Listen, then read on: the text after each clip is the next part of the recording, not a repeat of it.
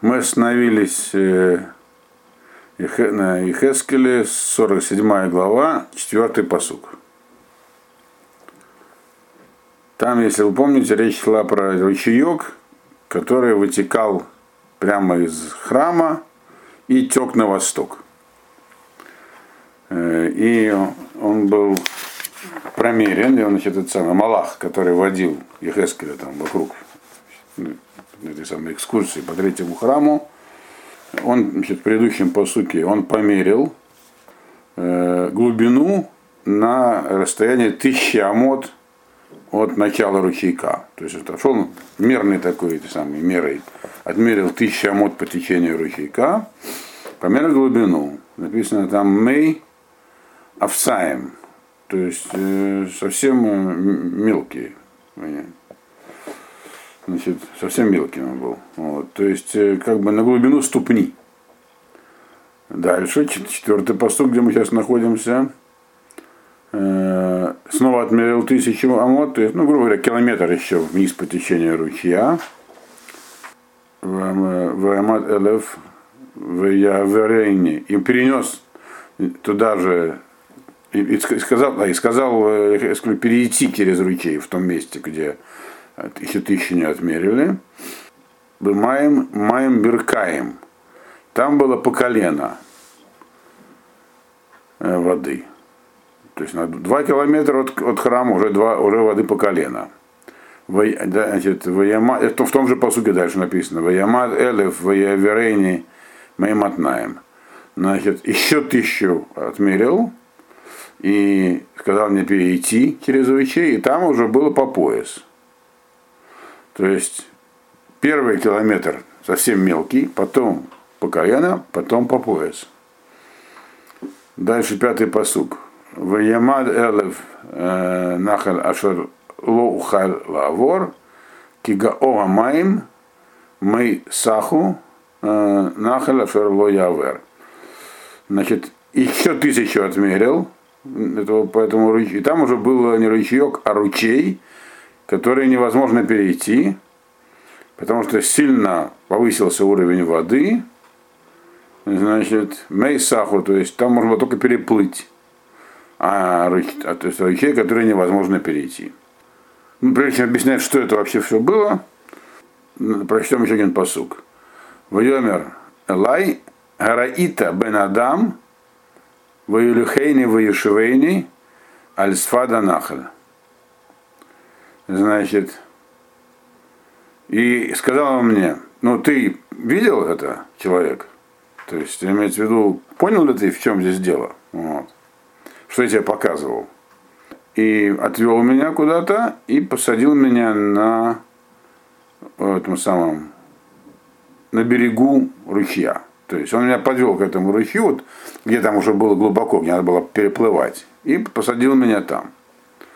Значит, дальше будет еще одна история с деревьями, но вначале мы разберемся, в чем тут дело с ручьем этим. На самом деле, как ну, для начала просто факты. Из храмовой горы действительно вытекает ручей, Нахаль Шелох, и он действительно вначале очень узенький. Вот, и впадает он в Мертвое море. Называется он, известно еще под названием ручей Кедрон. В конце, э, где-то там в районе, он, значит, я, я по нему гулял. Я говорю, ну, по нему самому гулять сложно, там очень извилистое русло, кроме всего прочего, он является канализационным стоком для Восточного Иерусалима. То есть не с самого начала, а где-то в Иудейской пустыне уже значит, начинается там канализационный сток. Действительно, он выпадает в Мертвое море, там есть очистные сооружения в Авнате стоят, все это прошли. Но здесь явно имеется в виду, ну, их, да, понятно, как всякий ручей такого рода, он действительно вначале очень-очень мелкий. Вот э, в Иерусалиме многие ходят э, в Гейгеном, к ручью Шуловах, делать ташлих на Рошашана, потому что там особенно много рек нету, мягко говоря. И он там совсем узенький ручеек. Вот. А там уже дальше, при впадении в Мертвое море, он уже такой довольно широкий. Но, во-первых, он э, пересыхает на зиму. Правда, из-за канализации сейчас он постоянно течет, но это канализация в нем течет. Вот.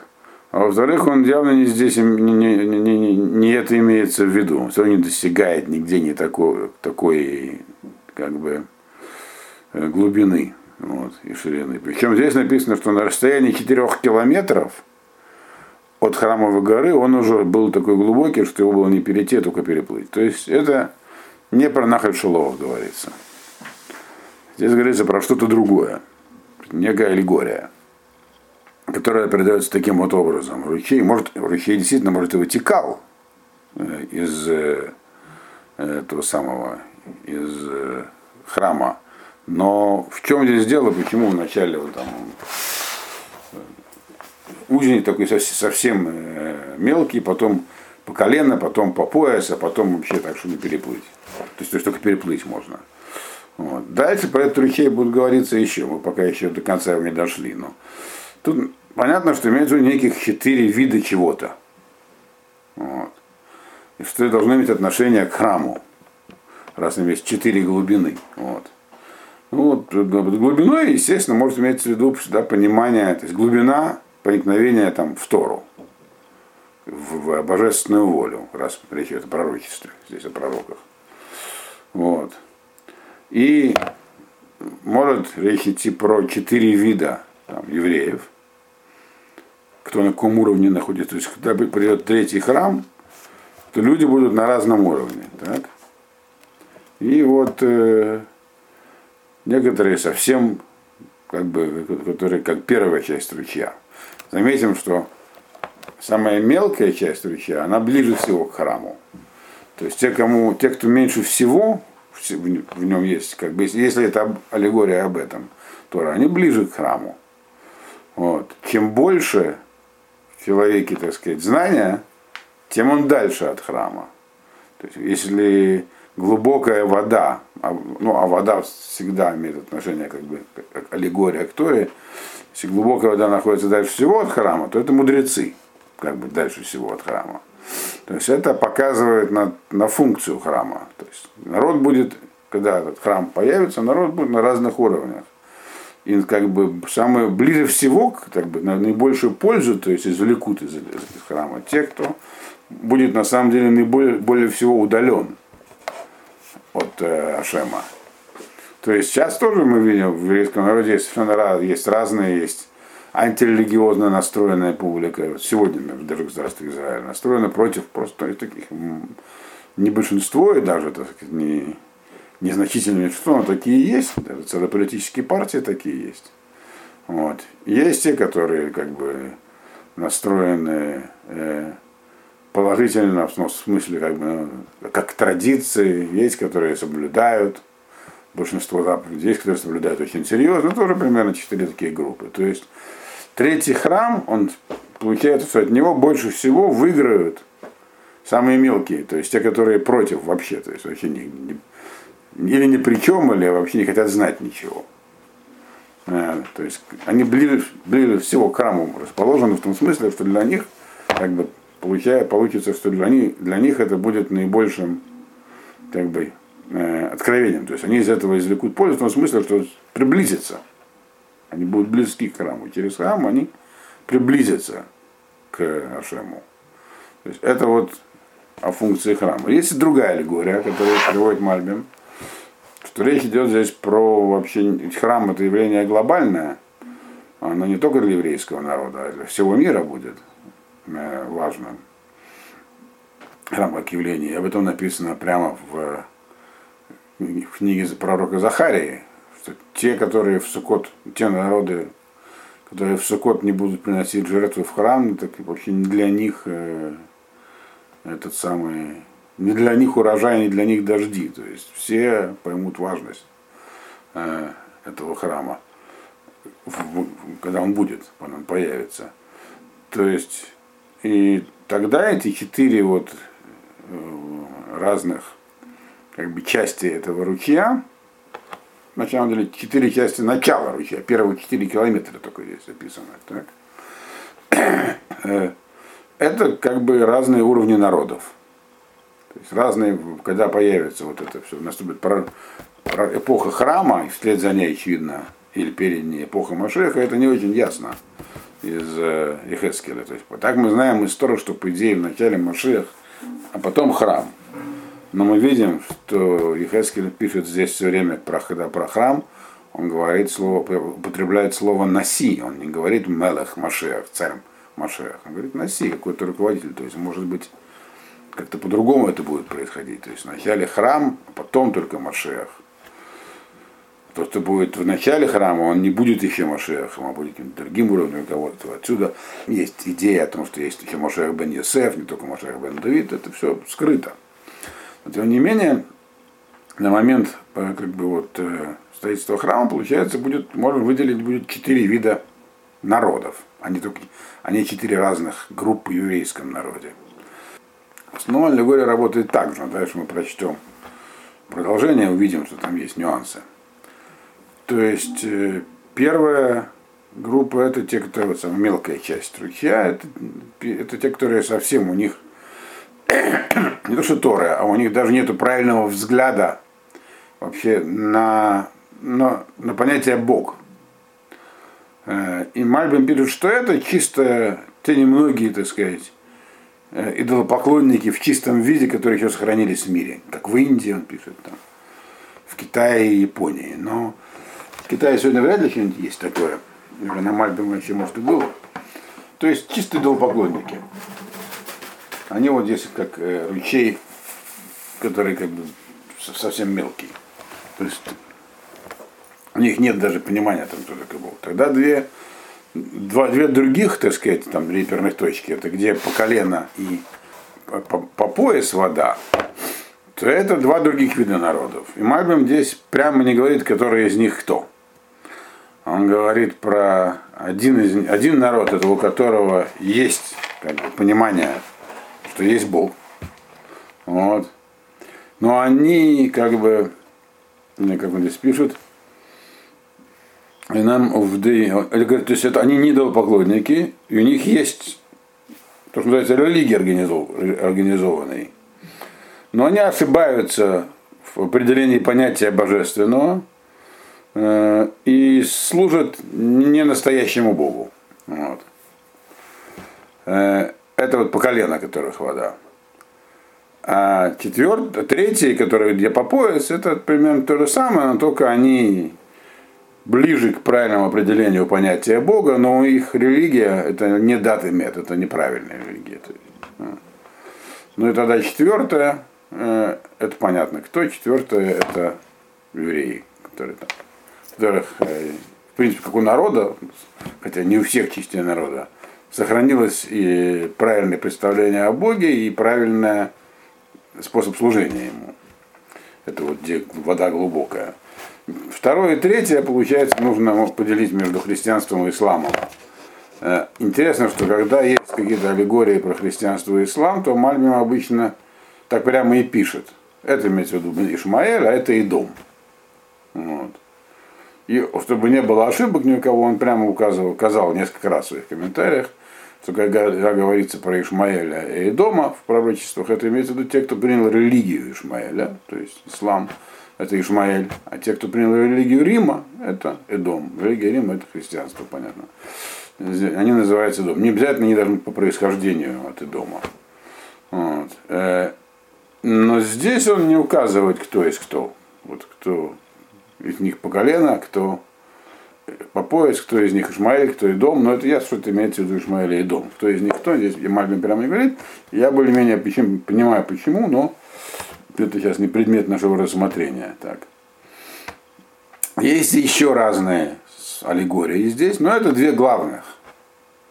Э, то есть самое главное в этих аллегориях, что мы здесь видим, что вода вытекает из храма, и она самых удаленных приближает. Это вот как бы вода, это как бы она. Дальше мы видим, что она всякие другие действия с миром делает, дальше это написано.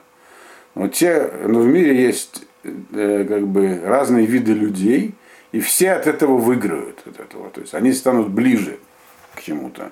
И те, кто был дальше всех, естественно, хотя они могут не приблизиться как бы совсем, Э, но тем не менее для них что, то, то, то есть, вообще не было представления никакого. Оно хоть какое-то появится в итоге вот того, что будет третий храм. Значит, дальше это описание продолжается, этого течения, этого потока. Становится совсем аллегорическим. И да, и понятно, что вот шестой посук, где он спросил у него, понял ли ты, что я тебе показал, имеется в виду, что ты понимаешь ли, что это не просто воду я тебе показывал, что это некая аллегория, то есть ты должен ее осмыслить, понять, о чем речь. Так? Значит, поразмыслить, посадил его на берегу. Дальше, в седьмом посуке, Бешувейну, э, Вегине, Эльсфадана, а, Анахаль, Эцрав Меод, Мизе Мизе. И когда мы возвращались, он говорит, то есть мы вернулись к началу, к истокам, то есть пошли вверх. Они вниз 4 километра прошли, потом потом промерил, потом пошли обратно.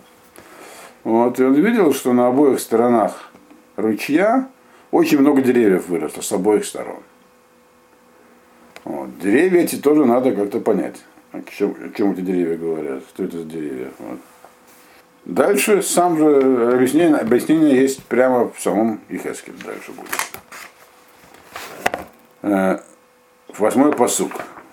Вайомер Элай, Гамаем Хаэлей, Яцим, Эль Гаглила, Гакедмона, Вирду Аль Гарава, Убау Гаяма, Эль Гаямим, Убау Гаяма Эль Гаямим, Муцим, в Нирпу Амаем.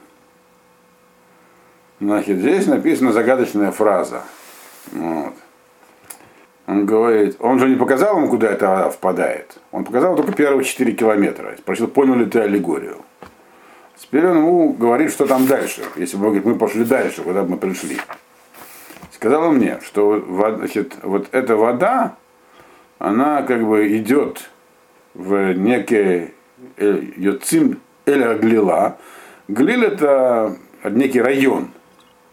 Акадмуна, в древний куда-то район, или восточный какой-то район чего-то. Потом спускается в такую теснину, в равнину, приходит к морю некоторому, э, и потом из этого моря э, Эль-Гаямим, Эль-Яма Амуция, то есть э, к какому-то открытому морю. И вода эта становится у Амаем имеется в виду, что эта вода приобретает новое качество. Она становится какой-то очень высококачественной. Дословно исправляется эта вода, излечивается. Вот если у вас перед кем-то есть перевод, то скажите, какое там слово у вас написано, что становится с водой? Ну, тут так и сказано, что ис, ис, тут сказано исцеляться воды.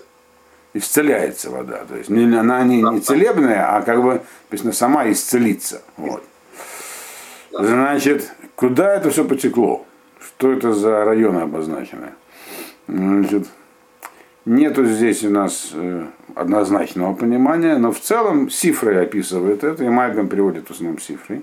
Это такой галактический мидраж на Хумаш, что она течет на восток. Это в Кенерет, потом как мы знаем, из Кенерета идет э, на юг долина Иорданская. То есть это там такая между, это, как бы, где проходит вот это вот самый шов геологический между э, Африкой и Азией. Он проходит такой через, э, через весь мир. Вот. Так вот, там вот сейчас течет река Иордан, это Иорданская долина. Вот он дальше течет вот там вот, поэтому приходит в некое море, и по цифре это имеется в виду Мертвое море. Дальше оно будет помянуто. А оттуда попадает уже в Мировой океан. Мы знаем, что сейчас между Мертвым морем и ближайшим к нему, так сказать, ну, если идти по течению, участком Мирового океана, Красным морем, нет никакого э, водного соединения. Э, ходят, есть планы, поскольку Мертвое море мелеет очень сильно, построить канал из Красного моря к Мертвому морю, хотя Мертвое море ниже намного, Но там есть называемая Арава, то есть тоже такая как бы долина. Вот. И вот написано, что дальше это оттуда из Мертвого моря, то четко куда-то в Мировой океан, то есть что написано в Ирду эль э, Арава убау Гаяма эль Гаяма Гамуцин. То есть э, в, в, в такое море, которое открыто, то есть океан. И вся вода исправится. Где она исправится, получается? В океане, то есть везде. По-простому исправиться это означает, вся вода станет в мире питьевой. Вот. Соленой воды как бы не останется в океане. И это тоже некий символ. Вот. Наступит некое улучшение мира. Все это пройдет через Кенерет. Кенерет как символ, опять же, символ евре...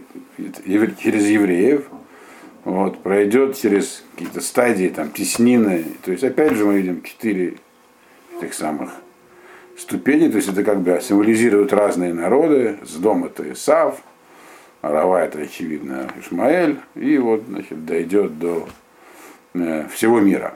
То есть вот этот ручей, от, который вытекает из храма, он повлияет на весь мир. Окажет некое оздоровляющее влияние на весь мир. Здесь, заметьте, нигде ничего не говорится про то, что это какое-то будет военное влияние. То есть нечто такое оттуда произойдет, такая истина изольется, то это повлияет на весь мир. Даже на тех, которые находятся далеко-далеко там в океане. Вот. Всякие острова. Вот. Э, девятый посук. Веая коль нефеш хая Ашер Ешроц, Эль Коль Ашер его Шам Нахалаем, Ихе, Ба, Од, Кибау Шама Амаим Аэле, Ваирабу, Вихай Коль Ашер его Шама Анахаль. Значит, и будет что все люди, коль нефиш хая, дословно даже написано, все живые существа, э, которые как бы будут размножаться всюду, куда придет э, вот эта вот вода из этого ручья, там, они все живут. То есть все как бы это все, всем это принесет жизнь, вот эта вода из этого ручья. И, и очень много рыбы появится. Э, потому что туда придет вот эта самая вода. И все будут как бы исцелены, э, и будет жить всякий, который находится там, куда придет вода от этого ручья. То есть, понятно, что здесь речь идет про то, что все физические, так сказать, рыбы, которые живут в океане, если вода станет пресной, они вдруг дико размножатся. Скорее, может, все наоборот, может, некоторые рыбы, которые они живут в соленой воде, они в пресной бы и не, и не выжили. То есть здесь речь идет не про рыбу, а про народ. И, но мы видим, что здесь уже содержится намек на то, что эта вода придет не, не всюду. То есть останутся какие-то островки, так сказать, или острова, или какие-то места, куда не дойдет эта вода. То есть, хотя вроде она повлияет на весь мир, но уже есть здесь намек, что что-то останется не, без влияния, так сказать. Ну, прежде чем этим заниматься, прочтем чуть-чуть еще, который останется без влияния. Вот. Э, десятый посук. Вая ямду алав э, гадугим мейн геди вад айн эглаем миштох Вехарамим Игью. Ламинати е дгатам, кидгад гаям, агадоль раба меот. Тут тоже в этом, по сути, есть неясности, но, тем не менее, смысл его понятен. И будет, станут на берегах его, этого ручья, и, то есть воды этой, рыбаки от Энгеди до Айн Эглаем. Ну, под Энгеди можно понять известный нам Азис Энгеди, но это что такое Айн Иглаем, не очень понятно. Дословно, если перевести, это от глаза где, где это козленок?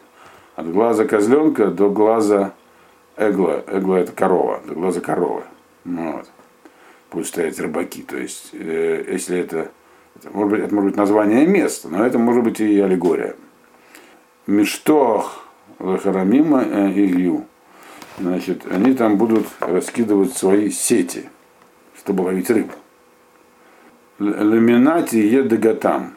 И разных рыб они будут ловить. Э, Кедгадаям. Как рыб э, ламинати едагатам, то есть их, каждый будет ловить какой-то свой вид рыб, подобных, и будут там подобные, то, что они поймают, будут подобные очень большим морским рыбам. Если они будут ловить больших всяких рыб, то почему будут там подобные рыбам? То есть ловить они будут вовсе не рыб. Вот. И то есть имеется в виду, что это вот течение этой воды из храма, которое направлено к народам, как оно вообще, как народ э, какой-нибудь, неправильно, какой-нибудь э, киргизы, например, вот, поймут, что вообще что-то там притекло к ним, вот, э, что есть какой-то храм и так далее. Написано, что будет много рыбаков.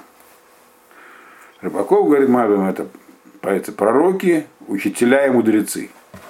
Каждый будет заниматься своими рыбами, то есть э, для каждого вида тех самых рыб народов. Вот. Э, кстати, это сравнение было заимствовано значит, Ладель в Новом Завете. Вот. Ловить рыб или людей, там, вот, как людей. То есть будут, говорит, много будут стоять со своими сетями этих э, рыбаков. Э, э, Эгла можно перевести, понять таким образом, что игди, то есть козленок, козел, и э, телица, это были языческие символы. Мы знаем, что поклонялись в Египте им, и тому, и другому. То есть вообще среди языческих народов было очень распространено поклонение божествам в виде животных, особенно домашних, которых происходило благополучие. То есть здесь говорится, что вот эти вот всякие народы, которые символизировались первой э, как бы, части ручья, самой мелкой, то есть где еще да, прямо поклонство есть, да, среди них тоже будет улов, то есть для них, до них тоже дойдет это. Вот это вот. Не случайно они как бы ближе к храму показаны, когда они в качестве ручья описывались. То есть от тех, кто поклонялся вот этому, так сказать, козлу, до тех, кто поклонялся э, созвездие, созвездие, на самом деле, скорее всего, созвездие, со, то есть звездам поклонялись, созвездие Гдиса, то есть этого самого козл, козленка, или созвездие, потом это созвездие Тельца, вот, все они будут в сети попадать. Вот. У каждого будет своя сеть. Вот. И станут они как э, большие морские рыбы. Большие морские рыбы имеется в виду те, кто и до этого уже не был поклонником. То есть их уровень будет расти. Уровень даже самых низких будет расти. Но он будет расти не сам, не только ввиду того, что некая вода туда придет. Вода это аллегория, символ. То есть появится среди них или придут к ним учителя и пророки, которые смогут говорить с ними на их языке и как-то вот их на, это на них подействует. Но все это только потому, что это будет исходить из храма каким-то образом. Вот так здесь это аллегорически описываются такие времена. Одиннадцатый посук, он говорит про исключение. Бицутав угвавав лоерапу лемелах нетану. Но какие-то отдельные болотца э, и гвавав, и какие-то, ну, скопления воды, ямы с водой такие, вот. А вот там вода останется прежней, там она не будет излечена. Она по-прежнему останется соленой. То есть здесь говорится про то, что да, про это только намекалось, что там, куда достигнет вот это вот влияние, которое будет из храма исходить, там народы изменятся. Даже, даже простые язычники станут лучше, ближе к Богу. Вот. Э, но не просто так, их этому кто-то научит. Но останутся такие места на земле, даже в то время, которые становятся болотами и ямами, где вода по-прежнему останется соленой. То есть не, не, не, не до всюду сможет дойти это. Ну, мне тоже трудно себе представить папуасов, например, Новой Гвинеи, которые как-то куда-то возвысятся. Да, все может быть. В интернете ходит клип, как э, большая группа папуасов, одетых как папуасы, и вообще настоящих, э, с, с, с воодушевлением э, говорят вслух Шма Исраэль. Э, на иврите кто-то их научил. Вот. Там со всеми своими папуасскими этими орудиями. Ну, можете набрать папуасов Шма Исраэль, очень любопытно на это посмотреть. Непонятно, откуда они это взяли, но в целиком все, весь все своя Израильная, только первую строчку. Вот. Значит, но тем не менее здесь написано, что наступит вот этот вот, когда третий храм начнет функционировать и изменит мир, то, по крайней мере, на этом этапе останутся какие-то островки неизмененные. То есть не все все-таки будут задействованы. То есть некоторые находятся на таком низком уровне, что для, для, для них это для них это живая вода, вот, которая как бы исцеля, исцелё, исправленная вода на них не подействует. Вот. Дальше, 12-й посуг. В чем это связано, почему так будет, здесь, кстати, не объясняется. Вот. 12-й посуг. Валя нахаль яле аль сфат мизео мизе, коль эц махаль, ло еболь Алейгу вело етом перье лехадашав евакер. Кимеймав мингамигдаш гема юцим. Вая перье лемахаль валейгу ли труфа. А теперь про деревья. Помните там, когда он его обратно отвел, вел от 4-километровой отметки, куда они дошли, то он видел, что по обеим сторонам ручья растут деревья, которых раньше там не было. И вот теперь объяснение в этом по сути, что за деревья вообще, что, при чем здесь деревья. Значит, э, Валя нахаль яле, э, сват мезе мезе, аль кулец махар. Он говорит, это, когда мы поднимались по ручью, то значит, на, на его берегах, э, по обоим берегам, там росли не просто деревья, а фруктовые, колец махаль. И эти деревья, они никогда как бы не были бесплодными.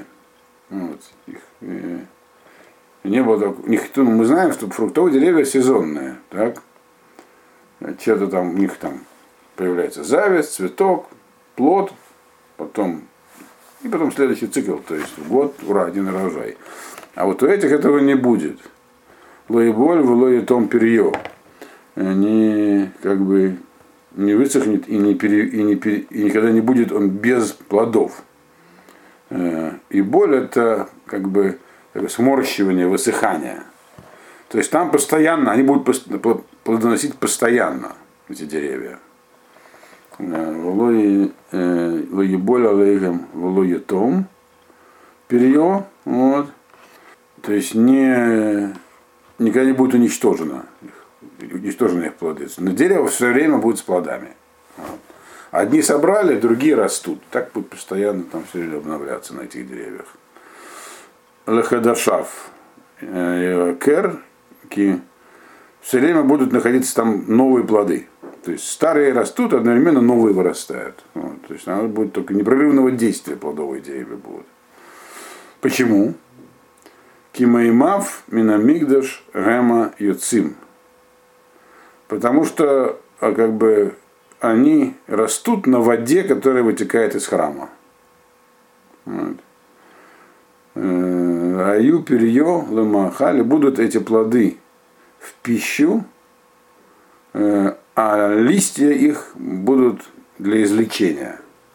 То есть здесь описано некое как бы изобилие, э, то есть продовольствие и то есть то, что будет, то, что произведет вот это вот э, этот переворот, наличие этих вот вод, то есть изменение мира, оно приведет к, к тому же еще к изобилию, и к тому, что люди не будут болеть. Листья этих деревьев будут как бы лечебными еще. И это будет постоянно действующим.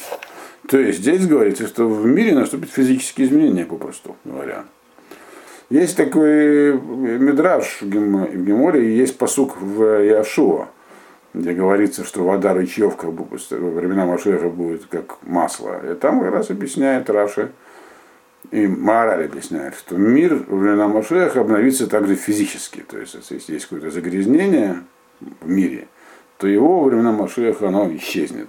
Здесь тоже говорится про некое физическое обновление мира, то есть изобилие, излечение. Вот. Но, как мы прочитали в одиннадцатом посуке, дойдет не всюду. Вот. Будут какие-то островки дикости останутся где-то. Вот. Где, правда, пока не сказано. Вот. На этом мы остановимся. В следующий раз начнем, мы, получается, с 13-го посука, где уже начинается разговор про будущие границы.